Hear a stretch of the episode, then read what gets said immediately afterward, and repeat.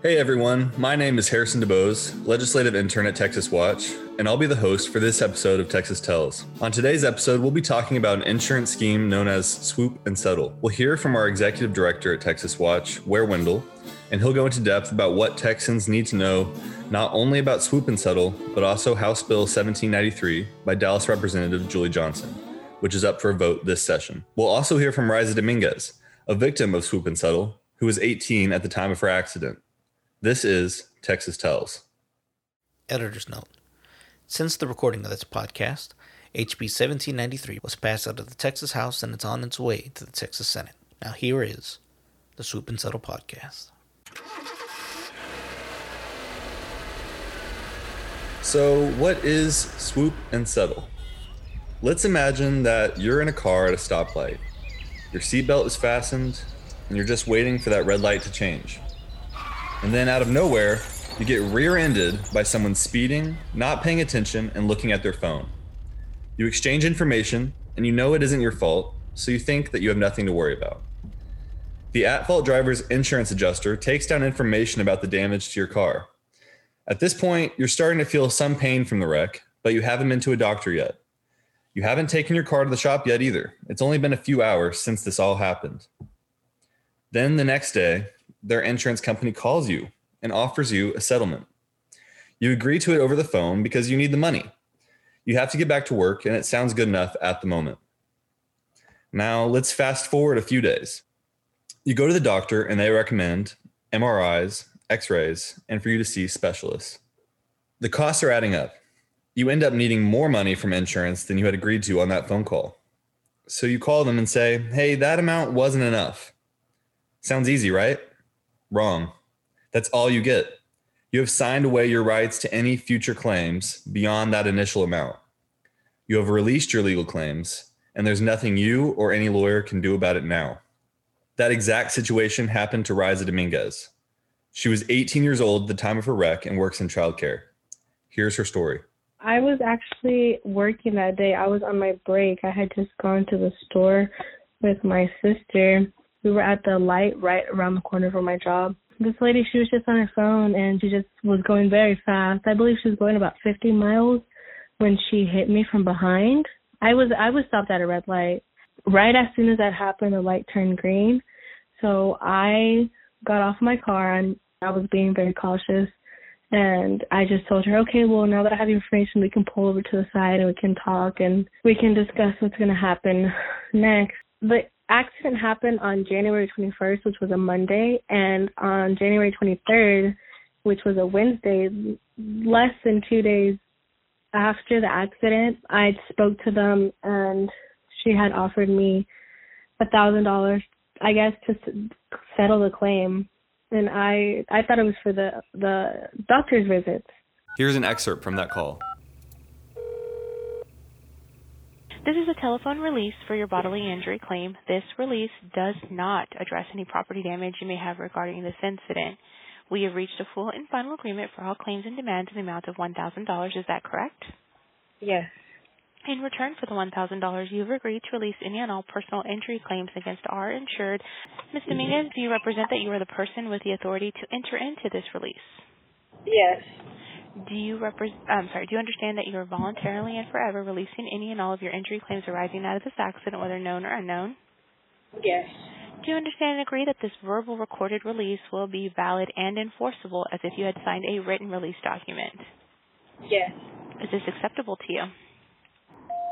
Due to a court case, Gilbert v. Fitts, that agreement you made over the phone is enforceable by law.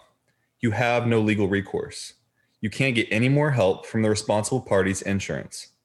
And now you are stuck with the bill, even though it wasn't your fault. You can just imagine how she feels betrayed, disrespected, tricked. And that's why Dallas Representative Julie Johnson has proposed House Bill 1793. Far too many Texans have been mistreated by their insurance companies, and they've had enough. So, what exactly is House Bill 1793, and how can it help Listen in as Representative Julie Johnson explains her bill to the House Insurance Committee. House Bill 1793 prohibits insurance companies from securing oral releases um, right after an insurance claim. It's called swoop and settle. And right now, the practice induces injured motorists into settling and releasing their legal claims for an amount that is insufficient to compensate their losses prior to the time when the losses are even known. So, Representative Johnson's bill seeks to eliminate that key element of swoop and settle the oral release. But what's so wrong with this tactic of settling claims over the phone? Let's hear Executive Director Ware Wendell share his own experience of a car crash he was in to committee members. I was T boned last year. My car was totaled. Just the adrenaline dump that you're dealing with when you suffer that kind of trauma, you're not in the, the right frame of mind to be talking to somebody over the phone and to be giving up your constitutional rights in the process. Now, remember Rayza? She wasn't in the right frame of mind to become bound by this oral contract either. She had no idea that this phone call would be the be all and end all for help after her car had been slammed into and she had become injured. Her attorney, Lynn McCraw, describes how this situation has affected Rayza and potentially millions of other Texans before the insurance committee. Let's listen. She was an 18 year old senior in high school. 18 year old senior. Involved in a car wreck, goes to the hospital. The third party liability carrier ends up calling her getting an oral release from her the very same day. Within 24 to 48 hours, it was right that time period. She comes to my office within 72 hours, but there is no claim for that 18 year old high school senior, regardless of what happened to her. But it's not just about Rayza, it's happening to a lot of other people as well. Just last week, another one of our people from your district, from my district, called me same situation, this time a school teacher. Released her claim. I, I didn't know what I was doing. I was, you know, it, it, I, I was hurt. I was in the hospital. I didn't know what I was doing. Ma'am, I'm sorry, I can't help you. You have orally released your claim. Progressive has abused you. Progressive has done this to you. And this doesn't just hurt the people who are parties to the accident itself. You have the obviously affected injured victim who can't pay for their recovery because they've been stiffed by swoop and settle. But who else gets hurt down the line? Everyday Texans. In his testimony for House Bill 1793, Ware explains If you do settle for too little, now bear in mind, this may be before you've, you've even gone to your doctor and you don't even know what your course of care is going to be. Now you don't have enough money to pay your doctor, to pay the hospital. Who ends up paying the cost of all of that? we do as the taxpayer. Because now you're going to have to seek treatment probably if you don't have out of pocket resources through county hospitals, under charity care, or the ER. So this is good for doctors, it's good for patients, it's good for taxpayers. It's simple. In Texas, along with the rest of the country, if you own and drive a car, you have to have insurance. That's the law. We drivers pay these companies monthly to protect us if something were to happen. But are they holding up their end of the deal? Ware describes how they aren't and how, through swoop and settle, insurance companies are shorting everyday Texans on help when they need it the most. They need to pay you what you're owed. Um, that's the whole purpose of insurance. It's the whole purpose of our financial responsibility laws. We all has to have to have insurance to drive on our roads, and that's to protect the other person. And when the insurance company comes in and underpays these claims, in a very strategic and predatory way, they're not protecting the other person. Uh, they're violating the law, in our in our opinion, and that's why this law will fix that. Opponents of the bill argue that insurance companies are only trying to efficiently settle claims with the oral release strategy.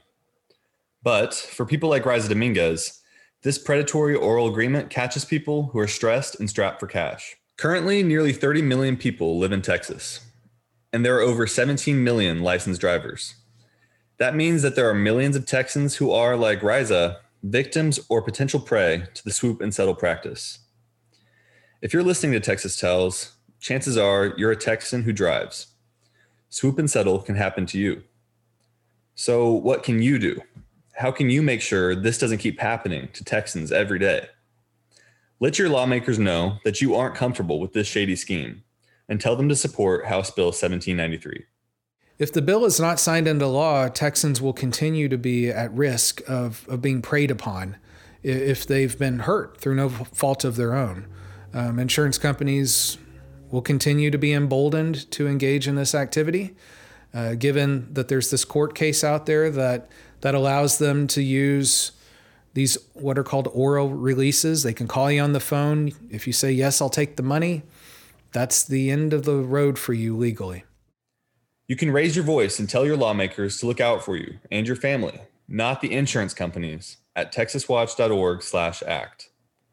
The link to send a letter to your lawmakers in support of House Bill 1793 can be found in the show notes. Thanks for listening to Texas Tells with your host, Harrison DeBose.